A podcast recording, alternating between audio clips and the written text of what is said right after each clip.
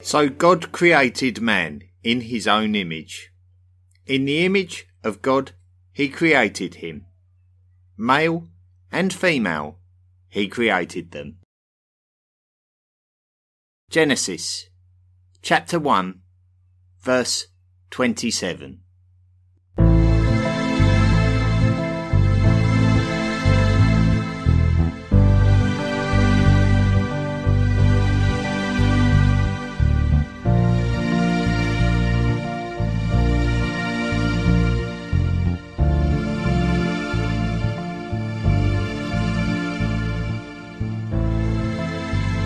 Hello, everyone. My name is Chris Hasler, and if you have decided to listen to this particular podcast, then you are about to embark on an incredible journey of discovery. This is the chronological history of the world in podcast form. It may well be the podcast that you have been looking for. However, just to make sure, we need to explain what exactly we mean by the term the history of the world. When we talk about the history of the world, what do we mean by the world? Well, if I showed you a picture of the world, you might expect to see a map of the continents and oceans, or even you might expect to see a picture of the planet Earth. When you refer to the dictionary, the explanation is the Earth together with all of its countries and peoples. So this actually talks about planet Earth in its current condition. Because of course, if we go back far enough in history, then countries and peoples haven't always existed. So there is a very definitive distinction between planet Earth and the world.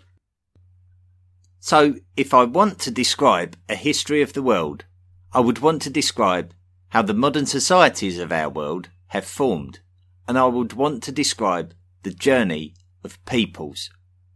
So, should I start with the two world wars and how they have shaped the globalized world that we live in today?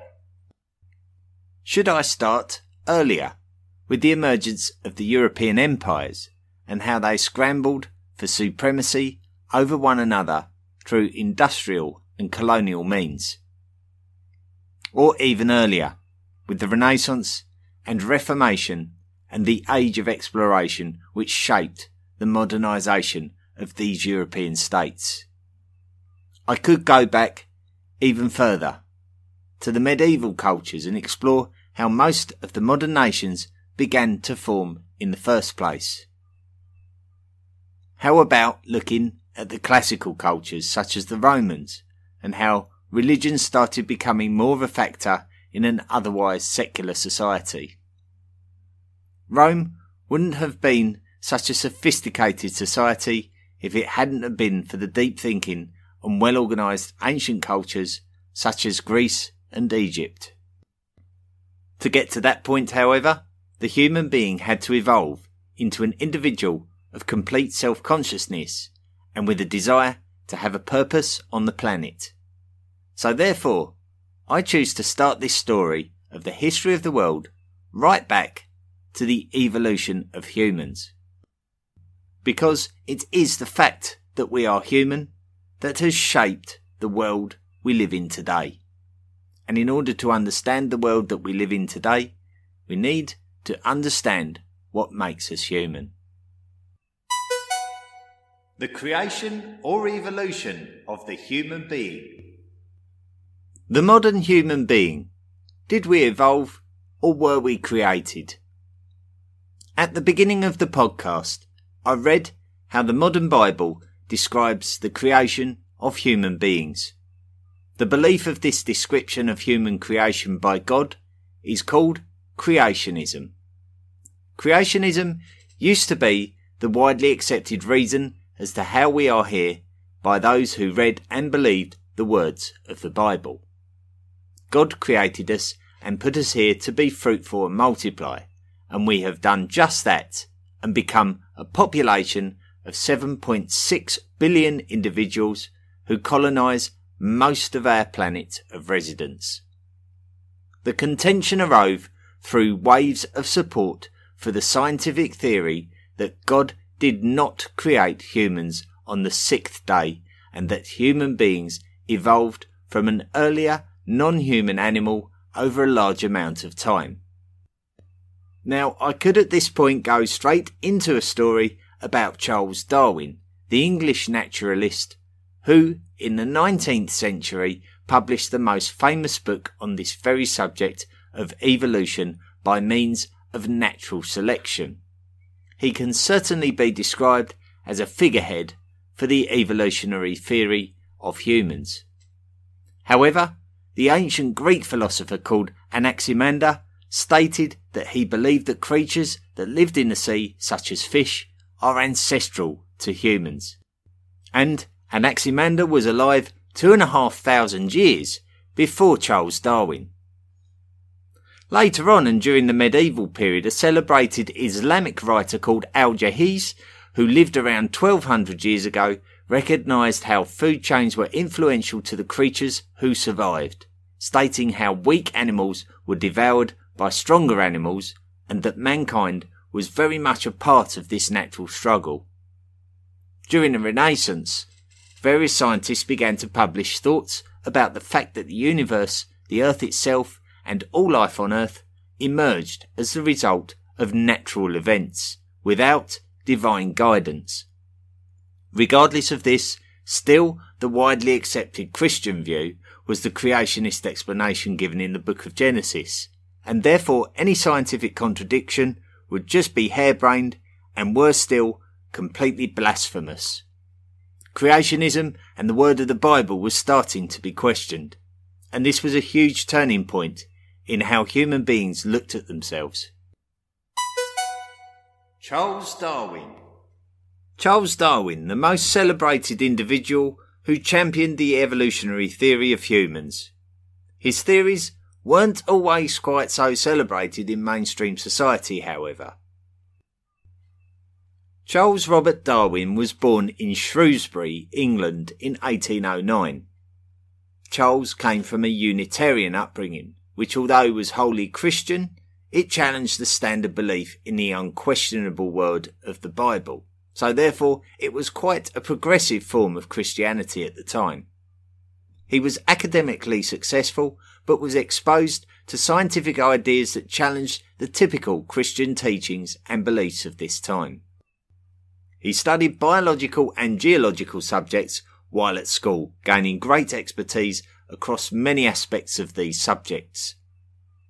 When Charles Darwin came onto the scientific scene in the 19th century, he was born into a world where the evolutionary discussion had been excited by his own grandfather Erasmus Darwin, among others. Evolutionary theories were being thrown around already about natural pressures being responsible for physical change, but all of these theories were being tentatively published due to the mainstream Christian creationist beliefs making it a dangerous game to play, challenging the Bible's word. Not all of the scientists could agree on the method of human evolution either. What Charles Darwin did is piece together all of the theories and make sense of it all through his own observations. He pushed the idea of natural conditions forcing the stronger of a species to survive and evolve into a new species, and the weaker animals would disappear into the oblivion of extinction. Darwin's work was so well thought out and demonstrated that it was a dangerous challenge to the creationist view. It was through his book on the origin of species by means of natural selection or the preservation of favoured races in the struggle for life, to give it its full title, that Charles Darwin made his impact. The most controversial aspect of Darwin's book was the claim that men descended from monkeys. Although it was not a new concept, Darwin had expressed it in such a way to cause a chasm between those scientists who read sense into it and those creationists who completely dismissed it as rubbish. Such was the excitement caused by this publication that it soon became a subject for the public to seriously consider whereas previously it was much more of a scientific debate, which was not nearly as seriously thought about by the populace. This is how the phrase Darwinism became common as the way we describe this theory. Those who believed in Darwinist theory began to make it their business to look for the fossils that would prove the theory to be true. And we will meet some of the characters involved in this new branch of science called paleoanthropology in some of our future episodes. The conclusion of one text that I read rather succinctly put it that if it's a question of religion versus science, then the religious position has shifted since Darwin's lifetime, and the scientific position has not. However, to clarify, this podcast is not set up to upset creationist theory, but more to discuss the discoveries that have led us to create a chronological history of human beings. And this podcast will tell that story. The story of our evolution through the evidence of archaeology. 66 million years ago. So we begin our story of the history of the world 66 million years ago. There were no humans in existence. In fact, many of the modern animals that we know and love had not yet evolved.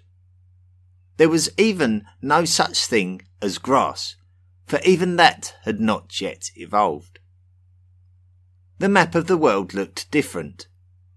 Africa was separated from Asia, and India was a continent all of its own, floating in the middle of the Indian Ocean.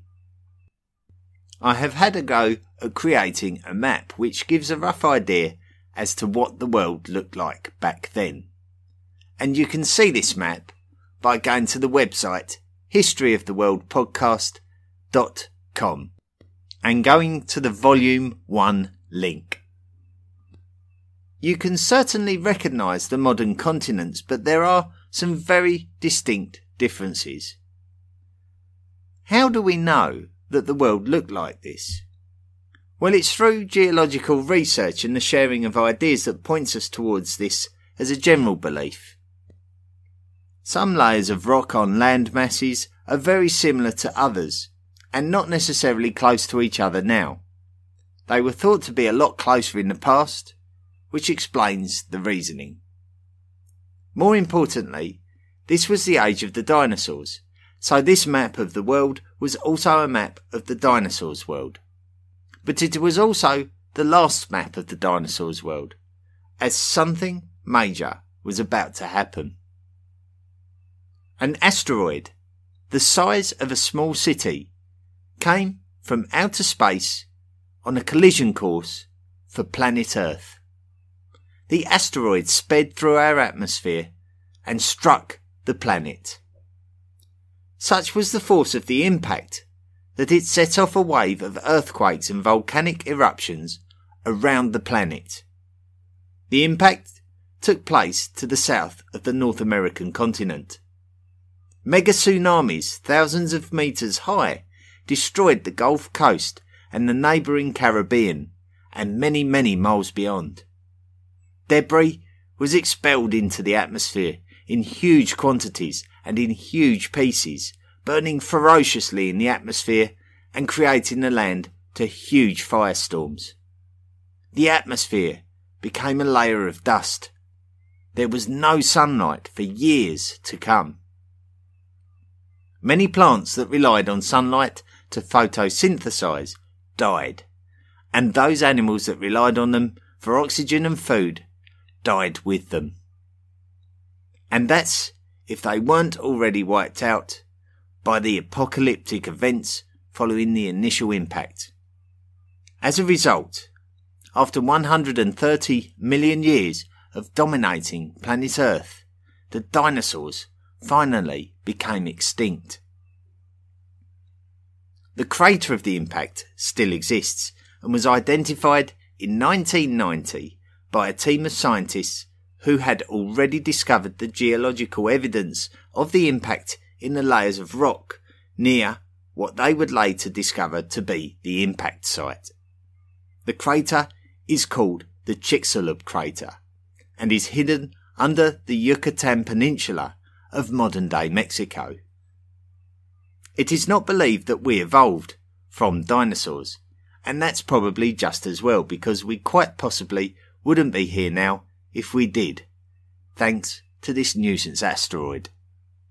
However, something must have survived this mass extinction event to become human if we are to believe in Darwinism. So what could it have been? To answer this question, we have to look at what the human being is and what animal category we fall into. Firstly, we are considered as human beings to be great apes or hominids, as they are otherwise known. The great apes that are alive today are the orangutans, the gorillas, the chimpanzees, and us. All of these great apes, alongside gibbons and the lesser apes, are considered to be collectively known as simply apes. Collect all of the apes together with all of the Old World monkeys and New World monkeys, and we are collectively known as simians. And with all of the tarsiers, lemurs, galagos, and lorisids, we are collectively called primates. So we should try to initially establish the origin of primates and whether they were alive at the time of the asteroid impact, 66 million years ago. Primates Purgatorius was a small mammal that is believed to have looked like a modern rat, and it is believed that it was alive when the asteroid wiped out the dinosaurs. It was around 6 inches in length and weighed about 1 ounce. It is highly debated whether Purgatorius was an ancestor of the primates, but it is thought that this animal is a good candidate for a possible ancestor. There was a fossil discovered in China in 2003 which appears to be one of the first distinct primates. These animals are classified as Archicebus achilles and appear to have also been around one ounce in weight, similar to Purgatorius.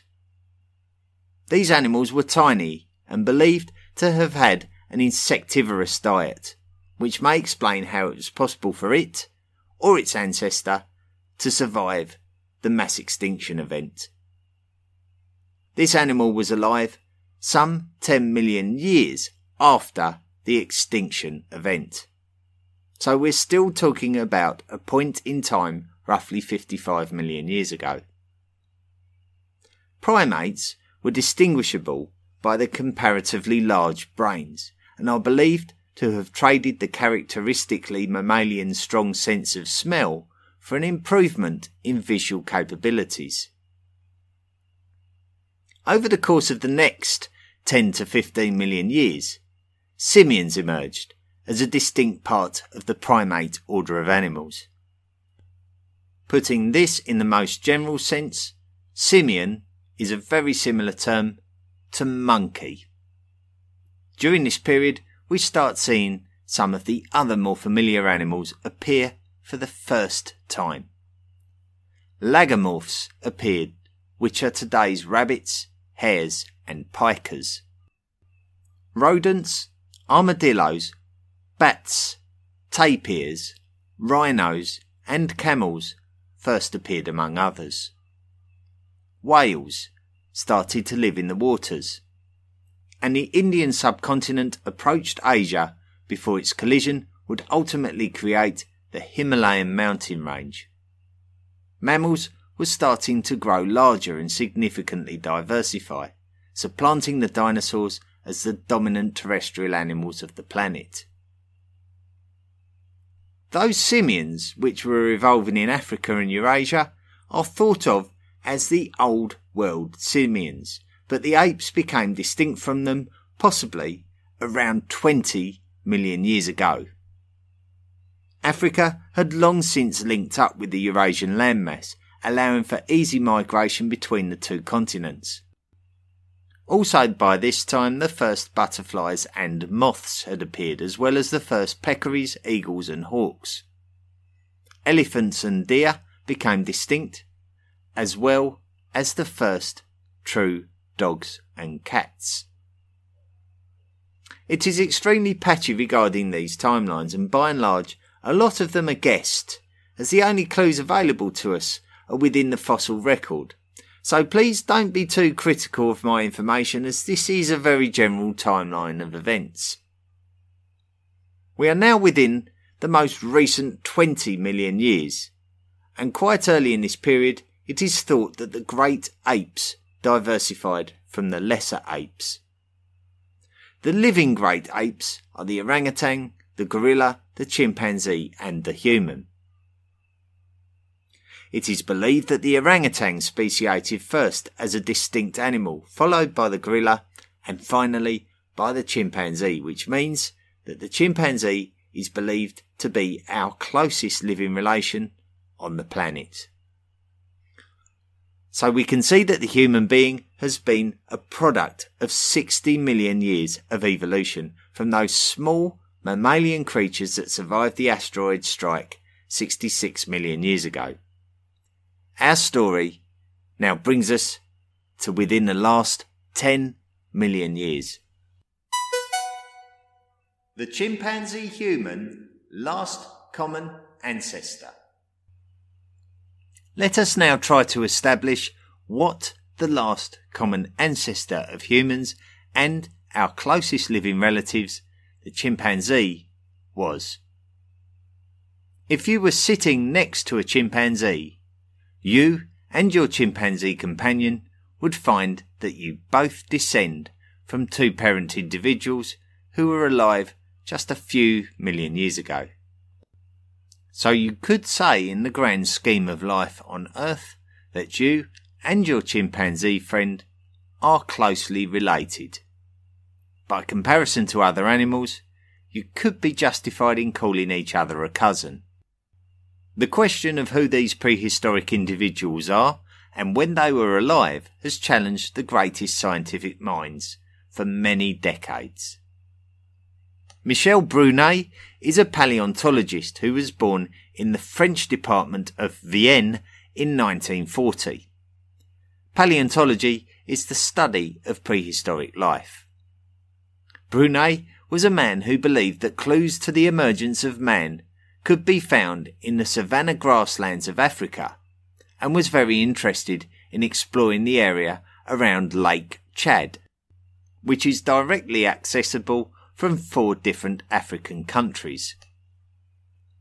The government of the Republic of Chad allowed Brunet to conduct research in the Djurab Desert, and between 2001 and 2002, Brunet and his colleagues discovered fossils that dated back around 6 to 7 million years ago.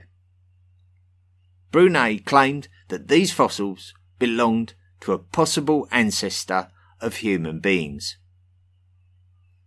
Nine cranial specimens of this animal were discovered and demonstrated that the spinal column entered the skull at an angle which would strongly suggest that the animal walked upright on two legs.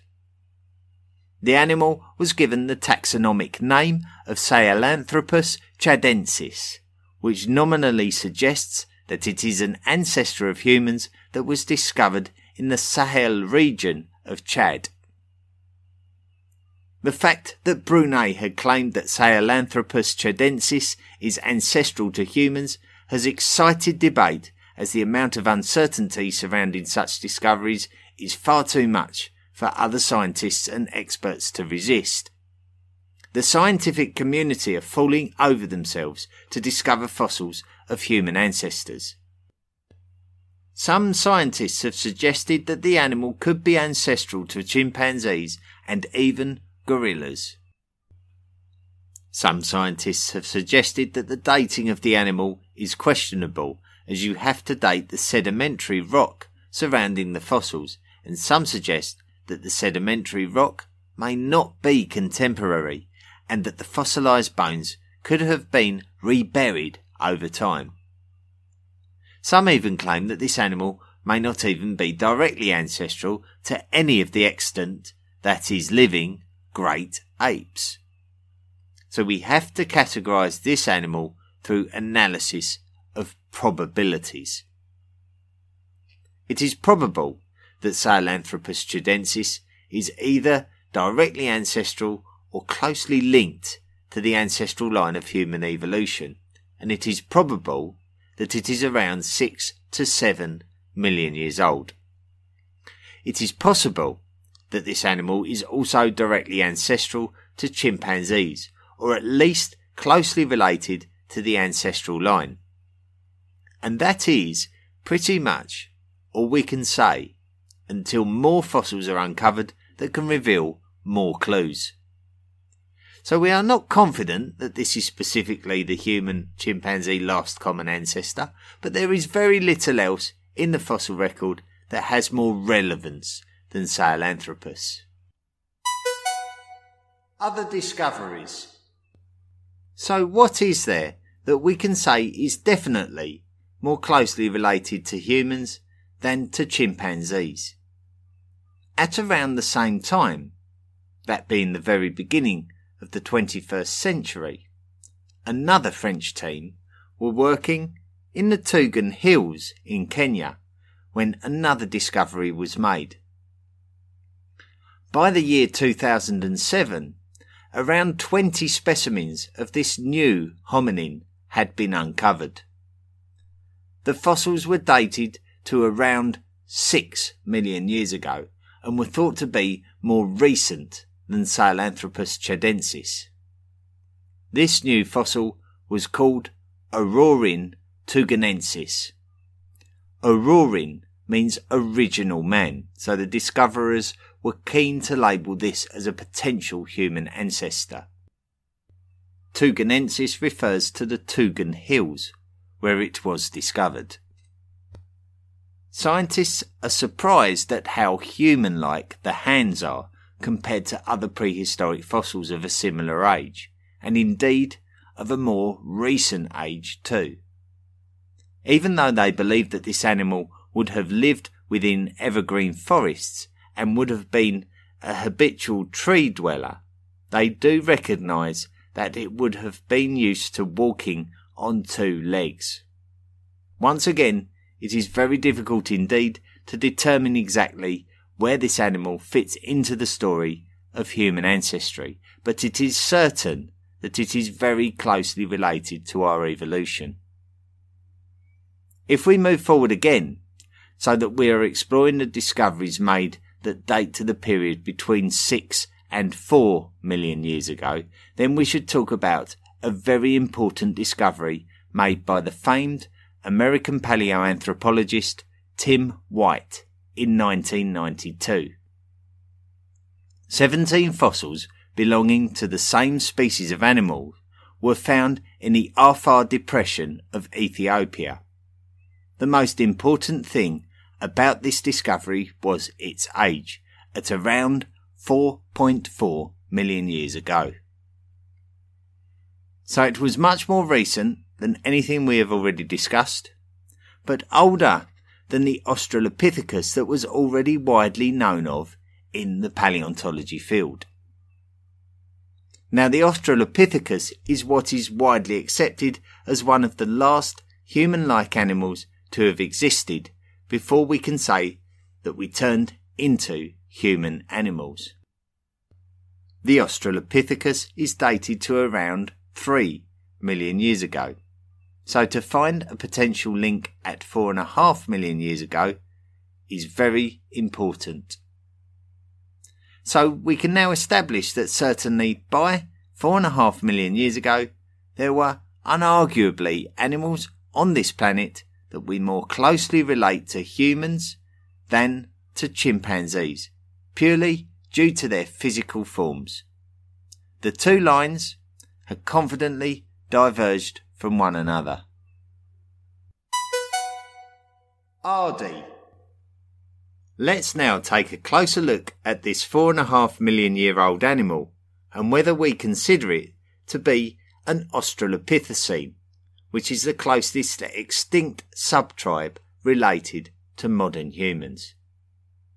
The 17 fossils that were discovered by Tim White in Ethiopia in 1992 and that were dated to around four and a half million years ago were originally thought to be one of the first Australopithecus animals to have lived. However, Tim White felt that the fossil showed enough to be considered as distinct and thus gave them a different name, Ardipithecus, with the Ardi being a local word for the ground. It was just a couple of years after the initial discovery that an Ethiopian member of Tim White's team called Johannes Haile Selassie spotted the fossilized bone of another individual that led to the recovery of 125 bones of one individual, categorized as Ardipithecus ramidus and nicknamed Ardi for short. Ardi was discovered at Aramis, Ethiopia. So we have a very good idea of what Ardi would have looked like. Ardi was female and just shy of four feet in height. Ardi stood and walked on her hind legs, but would have been expertly capable at manoeuvring around in the trees. Ardi's dental condition shows that her favourite foods would have been fruit and nuts. Although Ardi is classed as an Ardipithecus and not an Australopithecus, which is a more modern hominin, Ardipithecus is sometimes categorized as an Australopithecine. An Australopithecine is categorized as those extinct animals that are part of the human clade with all other humans that have ever lived, and together that clade represents all the animals that have lived since the lineage of chimpanzees split from humans. Basically, some scientists believe that Ardipithecus can be part of the Australopithecines, but the animals called Australopithecus are more recent than Ardipithecus. Quite confusing, but we will talk more about Australopithecines in the next podcast. So that brings us up to our first proper subject episode about Australopithecines, which will be the subject of the next podcast.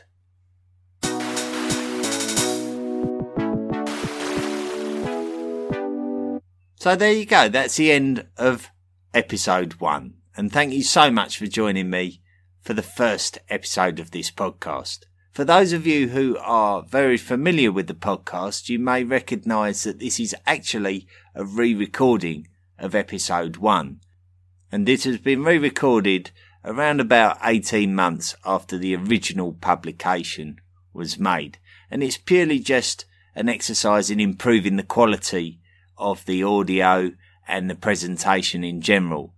Basically, it's still the same as it ever was for those of you who did listen to the first episode when it originally came out. So there's been no major changes to the information, but it's just an improvement of quality. So Thank you to all you new listeners who have listened to this episode, and thank you to those of you who have listened to this episode before and have come back and listened to it again. Now, the next episode, episode two, will be about the Australopithecines. So we'll be exploring what animals were on this planet that were most closely linked to human beings around three million years ago. All in all, there will be 24 episodes to this first volume, and we'll take a long journey right from this period through to the Neolithic revolution and that period of time leading up to the first ancient societies of Sumeria and Egypt in around 3000 BCE. So you've got a lot to look forward to and a lot of information is coming your way. If this is the first time you've listened to the podcast, I should let you know that there is a website called historyoftheworldpodcast.com. You can come and visit it. You've got access to all the information, the bibliography for the podcast, many of the links to the websites that have been used to gather the information, and some interactive stuff such as the social media that we're involved in. There's quite a good community of people that are involved in the podcast and uh, we want you to come and join us. So please do come along and check out the website. Now be sure to listen to episode two to find out more and to carry on this journey with us. And it's on the Australopithecines and we will be introduced to the wonderful fossil that we call Lucy. So thanks for listening and see you again for episode two. The History of the World podcast, written and presented by Chris Hasler. Please consider making financial contribution by going to the historyoftheworldpodcast.com website and clicking on the Patreon link. Email the show at historyoftheworldpodcast at mail.com. And don't forget to join our social media at Facebook, Twitter, Instagram, and Tumblr. See you next time.